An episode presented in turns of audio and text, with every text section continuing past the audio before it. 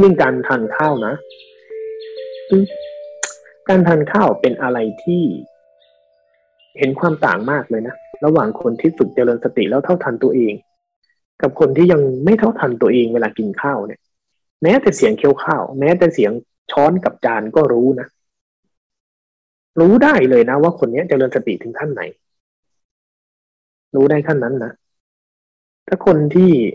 แม้แต่การตักอาหาร แม้แต่การเอา ข้าวปรุงใส่ช้อนคุณเนี่ย พฤติกรรมเหล่านี้อะไรที่เป็นความคุ้นชินแบบเดิมๆตระหนักต่อมัน เวลาคุย เวลาพูด เวลากินข้าว เหล่านี้สัญชาตญาณจะออกเยอะมาก ความอยากความต้องการสัญชาตญาณจะออกเยอะมาก ฝึกและเท่าทัน เท่าทันเท่านมัสการค่ะ อย่างเวลาทานข้าวอย่างเงี้ยค่ะ พระอาจารย์มันก็จะมีเลเวลในเรื่องของการเพลิน กับถ้าเรามามาดูสังเกตอาการนะคะการตระหนักรู้เนี่ย บางทีมันจะไปในโหมดของความเพ่งอย่างเงี้ยค่ะ มันก็จะแบบมากไปน้อยไปอะไรอย่างเงี้ยค่ะ ค่ะ เอาให้มันสมดุลเนี่ยของเราอย่างเงี้ย เราก็ต้องกลับมาดูตัวเอง ถูกไหมเจ้าคะว่า ว่าจะต้องมาดูว่าอันนี้เยอะไปหน่อยนะในการกินการเคี้ยวเพราะบางทีเราวนอยู่กับการเคี้ยวโดยการที่เราไม่ได้ไม่ได้ดูอะไรรอบๆข้างอย่างเงี้ยค่ะ พระอาจารย์ ค่ะถูกไหมคะอย่างนั้นแหละ เรื่องการหาสมดุลเนี่ย มันเป็นศิลปะ มันเป็นศิลปะอ่ามันมีอันหนึ่งที่ครูบาอาจารย์ยุคก่อนท่านใช้ เราจะรู้ว่าอันไหนตรงกลางได้ก็ต่อเมื่อเรารู้ซ้ายใช่ไหม เรารู้ขวาใช่ไหม เราถึงจะรู้นะว่าถุนตรงกลาง เช่นกัน เวลาคุณภาวนาคุณอย่าหาตรงกลาง ตรงกลางใกล้เคียงที่สุดคือที่ธรรมชาติเป็นผัสสะอายตนะลมแดดตึงย่อนที่ไม่ได้เกี่ยวกับเราเลย อันเนี้ยเป็นเซตกลางๆไว้ แล้วทีนี้กระบวนการที่มันมีเราเมื่อไหร่มันหากลางไม่เจอ ธรรมชาติจะเป็นกลางอยู่เช่นนั้น แต่ถ้ามีเราอะ มันหากลางไม่เจอ การหากลางของความเป็นเราคือหารู้จักซ้ายและขวา รู้จักอ้าวนี่มันเพ่งเกินไป จมเกินไปอ้าวนี่มันเพลินเกินไป แล้วเดี๋ยวมันจะค่อยๆสโคบเข้ามาเองอย่าไปหาความเป็นกลางจากความเป็นเรา มันหาไม่เจอ กางของแต่ละคนนะมันอยู่ตรงไหนก็ไม่รู้กัน มันหยิบมาตั้งไม่ได้ แต่การรู้จักพฤติกรรมของการเผลอ คนล้านคนในโลกเนี้ย เวลาเผลอเป็นสัญชาตญาณเดียวกันหมด เวลามันเพ่งมันเป็นสัญชาตญาณเดียวกันหมด แต่การรู้จักสโคบของซ้ายและขวามาเรื่อยๆเรื่อยๆเรื่อย ใจจะเข้ามาตรงกลางที่สมดุลแล้วจะแมทกับพอดีธรรมชาติด้วยตัวเขาเอง แล้วเขาจะรู้เอง อย่าหากลางแบบนั้น แต่เป็นการฝึกค่อยๆเข้ามาอ๋ออย่างนี้เพ่งเกินไปรอบข้างหาย กินไปอ้าวเพลินอีกแล้ว สัญชาตญาณนำหน้า รู้ไปเรื่อยๆเล่นไปเรื่อยๆชาเลนจ์ไปเรื่อยๆเดี๋ยวเดี๋ยวมันจะค่อยๆเจอค่อยๆแคบเข้าแคบเข้าโดยธรรมชาติของเองอืมให้ทำแบบนั้นค่ะพระอาจารย์ยกตัวอย่างอย่างเช่น สมมุติเราเจออาหารที่เราชอบเราอาจจะแบบว่า อยากจะตักมาหรืออยากจะกินเร็วๆหรืออยากจะเคี้ยวอะไรเราอาจจะดูมันก่อนว่าอ๋ออันนี้ชอบนะอ๋ออยากคืออยากจะเป็นแบบนั้นแบบนี้ หรือบางอันเราเจออาหารที่ไม่ชอบ หรือการการการทานอย่างเงี้ยค่ะ ไม่จำเป็นจะต้องเร็วหรือช้าถูกไหมคะก็คือขึ้นอยู่กับจังหวะของเราเองในการที่เราจะจะดูอาการว่าทันไม่ทันอะไรอย่างเงี้ยค่ะ ใช่ ไม่ได้อยู่ที่ความความพอดีตรงกลาง ไม่ได้อยู่ที่ความช้าความเร็ว บางครั้งกินเร็ว บางครั้งกินช้า อยู่ที่โจทย์แต่ละช่วง ช่วงนี้อยากเคี้ยวเล่นๆ ก็เคี้ยวไป ช่วงเนี้ย มันต้องเร็วหน่อย ก็เร็วไป ความพอดีไม่ได้อยู่ที่มากหรือน้อย บางคนพอดีที่พันล้าน ก็พอดีได้ บางคนพอดีที่แค่ล้านเดียว บางคนมีแสนเดียวก็พอดีกับชีวิตแล้วทุกคนล้วนพอดีในแบบใครในแบบมัน ความเร็วไม่เป็นตัวจำกัด มันไม่ใช่การขับรถ การขับรถมันมี limit กลาง แต่ปรมัตถ์แท้ๆเราหนึ่งคนไม่มี limit กลางหรอก มีอยู่ที่ขนาดนั้น วันนี้เคี้ยวตรงนี้พอดีพรุ่งนี้อาจจะไม่ใช่เคี้ยวตรงนี้แล้วพอดีอีกแล้ว มันจะเปลี่ยนไปตามเหตุปัจจัยเฉพาะหน้าเสมอดังนั้นการเรียนรู้เรื่องเหล่านี้เป็นศิลปะไปเรื่อยๆอันหนึ่ง อีกอันหนึ่ง เมื่อเราภาวนาไปคอร์สที่ท่านอาจารย์ใช้หัวข้อว่าฝึกฝืนนะและนี่เป็นฉาเลนเลยนะที่คนภาวนาทุกคนต้องผ่านกระบวนการนี้ อะไรที่อยากไม่กิน อะไรที่ทำไม่ได้ อะไรที่ไม่อยากต้องทดลอง ไอเนี่ยไม่ชอบ ต้องทดลอง แล้วดูปฏิกิริยาสัมพันธ์ของมัน ฉันไม่ชอบกินอันนี้เลย ฉันไม่ชอบของขมงั้นลองกินดูสิ ลองเคี้ยวดูว่าร่างกายว่ายังไง ใจว่ายังไง อันนี้ชอบมากอยากกินงั้นไม่กินอะเอาหยิบมาตั้งเฉยๆดูร่างกายมันชอบหรือใจมันชอบ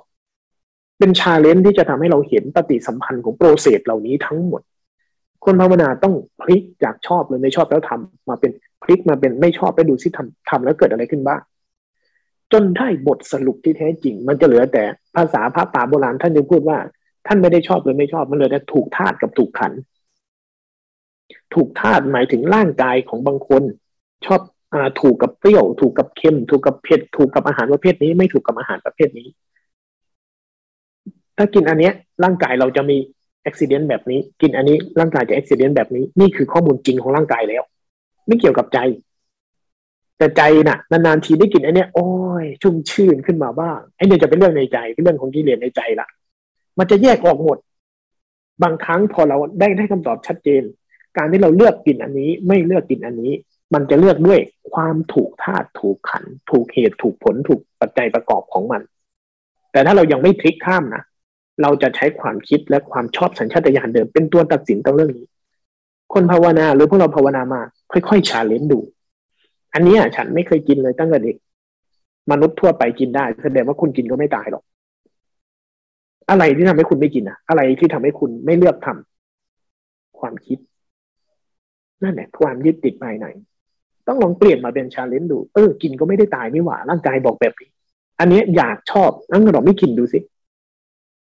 พอมันอิ่มขึ้นมาจริง ๆ เราจะเห็นตั้งแต่มันอยาก มันหิวมันจะอยากกินอันนี้พอจับมาตั้งกินมาแต่อันที่ไม่ชอบไปบ่อยพอมันหิวขึ้น พอมันอิ่มขึ้นมาร่างกายกับไม่ได้ต้องการสิ่งนี้เลย ความอยากเปลี่ยนไปโปรเซสเหล่านี้เป็นกระบวนการของการศึกษาตัวเองและมากเข้าใจมันจะกลายเป็นไม่ถูกสัญชาตญาณนำหน้าทันชาตญาณความชอบและไม่ชอบจะไม่นำหน้า เหตุปัจจัยที่ควรจะทำเฉพาะหน้าจะเพิ่มมากขึ้นมากขึ้น เป็นเรื่องธรรมชาตินะ เป็นเรื่องกระบวนการโปรเซสการเรียนรู้ที่ต้องค่อย ๆทำไป นี่เป็นกระบวนการหนึ่งที่ครูบาอาจารย์หรือว่าพวกพระเวลาภาวนานะเขาจะเอาใส่บาตรรวมกันขันไปเลย ชอบไม่ชอบ ตักอาหารที่มันถูกท่าถูกขันใส่มันลงไปรวมกันนี่แหละกินไปโลดแล้วมันก็จะเห็นทักเรื่องนี้ไปเลย อะไรก็กินได้ สุดท้ายอาการอยากหรือไม่อยากกับอาการที่ร่างกายต้องการ มันจะรู้แค่กินแค่นี้ปริมาณร่างกายพอละก็จะพอจะประมาณนั้น อืมก็ค่ะสาธุค่ะ สั้นๆค่ะพระอาจารย์คือสังเกตว่าอย่างเมื่อวานเนี้ยติดกาแฟมากก็เลย พอวันนี้มาก็เลยจะดูว่าจะกินดีไหมนะแต่จริงๆ ถ้ากินก็กินได้ แต่เราก็พิจารณาความอยากของเรา หรือว่าเราต้องแบบเฮ้ยเบรกไว้ดูก่อนดูมันก่อน อย่าเพิ่งกินนะดูไปสักสองสามวันอะไรอย่างนี้ไหมคะอันนี้พระอาจารย์เรคคอมเมนต์ยังไงสักสามวันมันก็หายแล้วเราติดกาแฟแทบตายนะ กินกาแฟมาแทบตาย กาแฟเนี่ยสักสามวันปวดหัวบ้างตึงบ้างอาตมานะ่ะ เคยลองกับมันอยู่บ่อยๆ กินกาแฟไปไม่มากมากมากมากเข้าไปหยุดหยุดแบบเฉยๆเลยนะพอหยุดไปเฉยๆจะเห็นปฏิกิริยาของมันช่วงใหม่ๆปวดหัวตัวร้อนเหมือนจะเป็นไข้สักวันสองวันสามวันหายเกลี้ยงเลย ทีนี้กายเบาเป็นปกติ กินก็ได้ไม่กินก็ได้อะกลับไปกินใหม่พอกลับไปกินใหม่อยู่ๆต้องหยุดบางครั้งไม่เป็นไรเลยหายไปเฉยๆมันแค่มีแต่ใจอยาก อ่า ทีนี้ก็ดูใจอยากอ้าวกายจริงเป็นอย่างนี้ ใจอยากเป็นอย่างนี้พอไปมามาไปมามากเข้าทั้งกายทั้งใจไม่เห็นเป็นไรเลย ไม่กินก็ได้ ไม่กินก็ได้ ไม่ปวดหัวไม่เป็นไรด้วย ไม่เป็นอะไรเลยนะชาเลนจ์กับมันแล้วศึกษากับมัน อย่ามีคำตอบต่อสิ่งใด คุณอย่ามีคำตอบต่อสิ่งใด เมื่อใดที่คุณมีคำตอบมาบัญญัติคุณ คุณตกอยู่ภายใต้ตัณหาทิฏฐิของโลก เมื่ออะไรก็ตามที่ทำแล้ว มันทำให้กุศลเจริญ อะไรก็ตามที่ทำแล้วทำให้จิตมันเจริญขึ้น ปัญญาญาณภายในเจริญขึ้น สร้างเหตุนั้นเจริญขึ้น อะไรก็ตาม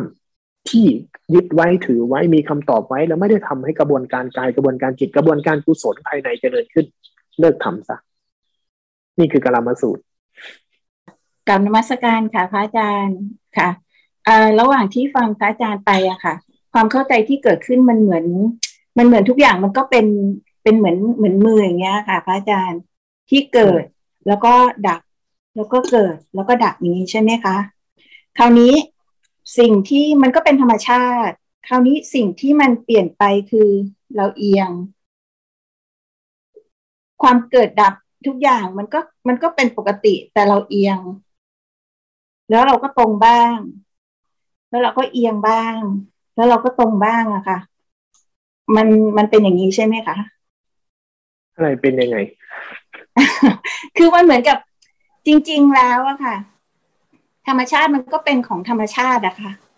แต่ว่าสิ่งหนึ่งเนี่ยค่ะ ที่เราดูแล้วมัน มันนี่นี่ไปเพราะว่าเราขยับมันเอง มันมีธรรมชาติอยู่สองส่วน ธรรมชาติที่ไม่มีเราเลย กับธรรมชาติที่เกิดจากมีเราด้วย สองส่วนใหญ่ ๆ ธรรมชาติที่ไม่มีเราเลย ไม่เป็นปัญหาเลยเลย เราใช้ธรรมชาติที่ไม่มีเราเลย เพื่อสะท้อนเราแยกให้ออกถึงธรรมชาติชนิดที่สองคือธรรมชาติที่มีเราด้วย เพราะถ้าเราไม่ได้เจริญสติธรรมชาติทั้งหลาย มันจะเหมือนเป็นสิ่งเดียวกันไปสมดเลยพอเราใช้ธรรมชาติที่ไม่มีเราเลย ตัวเวทนาตัวลมตัวแดดตัวอาการทั้งหลาย เพื่อสะท้อนธรรมชาติที่มีเราด้วย เพื่อแยกให้ออก เราจะได้มาลงโปรเซสของธรรมชาติที่มีเรา ทีนี้ในธรรมชาติที่มีเราเนี่ย มีอยู่สองวงจร ธรรมชาติที่มีเราแบบรู้เนื้อรู้ตัว กับธรรมชาติที่มีเราแบบไม่รู้เนื้อรู้ตัว ที่เป็นสัญชาตญาณในในกระบวนการเจริญสติและภาวนา เราจะมาลงโปรเซสเราจะมาลงรายละเอียดของโปรเซสของธรรมชาติที่มีเรา มีเรา เพราะธรรมชาติที่ไม่มีเราไม่ได้มีปัญหาเลยนะ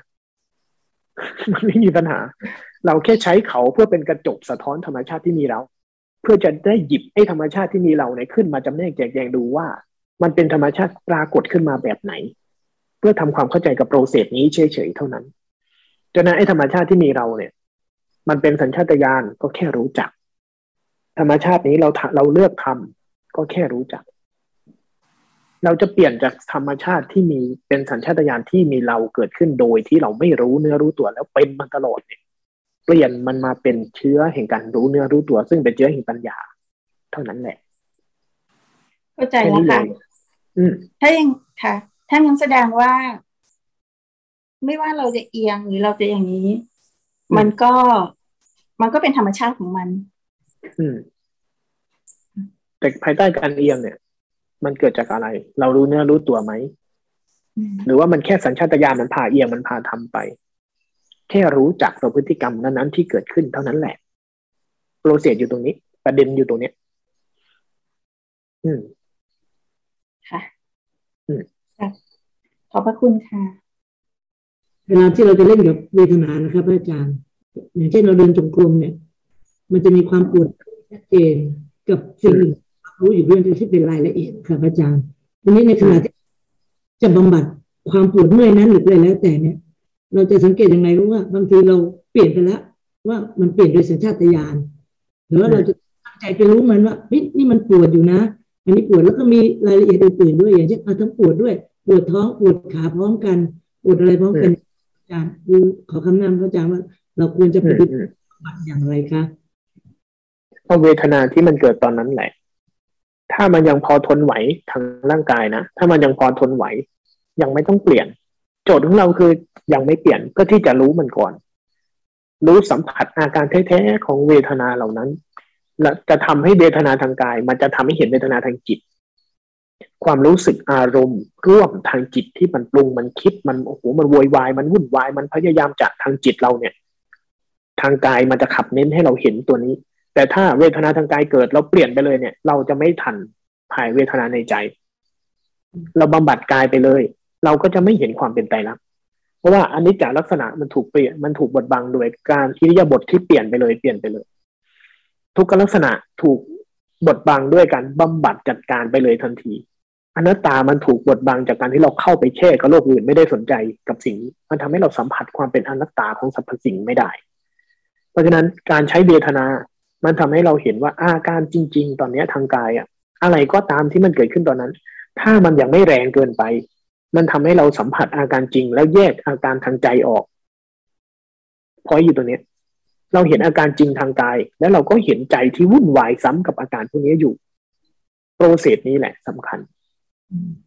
แล้วเมื่อใดที่เราเพลินเราเผลอวูบไปทันที เวทนาเหล่าเนี้ยใจมันจะบำบัดไปเลยโดยเราไม่รู้ตัวทำให้เราได้อีก step หนึ่งอ้าวเราเพลินจัดการไปแล้วอ้าวเราเผลอนี่นาเมื่อกี้เนี่ยมันทำให้เราเกิดการเท่าทันสัญชาตญาณขึ้นอีก step หนึ่งด้วยซ้ำ ทีนี้ถ้าเราทันอยู่เห็นกายเห็นใจอยู่เวทนามากขึ้น ปวดเมื่อยมากกว่าเนี้ย เราอยาก challenge ข้าม เราอยากเอ้ยฉันอยากเพิ่มอีกหน่อยเพิ่มอีกหน่อยเพิ่มอีกหน่อย ดูซิว่าใจเราอะจะทนต่อเวทนาพวกนี้ได้แค่ไหน บางครั้งคุณอยากเล่นคุณก็เล่นได้เลย แต่บางครั้งพอละอยากเปลี่ยนควรเปลี่ยนอะงั้นเราก็เปลี่ยน เปลี่ยนแล้วก็หยับใหม่เพอเวทนามันคลายตัว เราก็จะเห็นท่าทีของใจอีกรูปแบบนึง เราใช้เวทนากายเวทนาใจเพื่อศึกษาปฏิสัมพันธ์ของพวกมันของของสิ่งเหล่านี้เฉยๆพอเราเปลี่ยนเวทนากายเวทนากายเราผ่อนคลายขึ้น เราก็จะเห็นใจเราผ่อนคลายพอใจผ่อนคลายมันก็จะเริ่มเริ่มเพลินเริ่มไหลเริ่มเผลออ๋อถ้าเวทนาทางกายเป็นอย่างนี้ใจจะเป็นอย่างนี้สักพักเสียมันกลับมาปวดใหม่ มันก็จะเห็นใจมันมีปฏิกิริยาทำไปทำมาทั้งวันเนี่ยเราจะเห็นเรื่องเนี้ยอยู่อย่างนั้นแหละกายกับใจที่ทำงานกันไปกันมากันไปกันมาโปรเซสอยู่ตัวนี้โปรเซสไม่ได้อยู่ตรงที่ว่า ต้องแค่ไหน จะถูกจะผิดแบบไหน ไม่ไม่มีเรื่องนั้น มีแต่ว่าเห็นยังไง สิ่งนี้ทำให้เห็นเรื่องนี้ สิ่งนี้ทำให้เห็นปฏิสัมพันธ์ของกายของใจแบบนี้ เห็นการเท่าทันแล้วเพลินแล้วเผลอแล้วเผลอบำบัดเวทนาไปเลยทันทีสัญชาตญาณเกิดขึ้นแบบนี้ เท่านั้นเอง วันนี้ไปภาวนากันดีๆให้เวลากับตัวเอง ให้เวลากับการเท่าทันกายเท่าทันใจ เปลี่ยนมัน เปลี่ยนเชื้อของ เหตุปัจจุบันที่มันกำลังเกิดเปลี่ยนอย่าให้มันกลายไปเป็นปุ๋ยของอวิชา อย่าปล่อยให้มันไปเป็นเชื้อของตัวตนเดิมๆเพราะเวลาที่เราต้องมาล้างเวลาที่เราต้องมาจัดการมันอะมันใช้เวลาเยอะ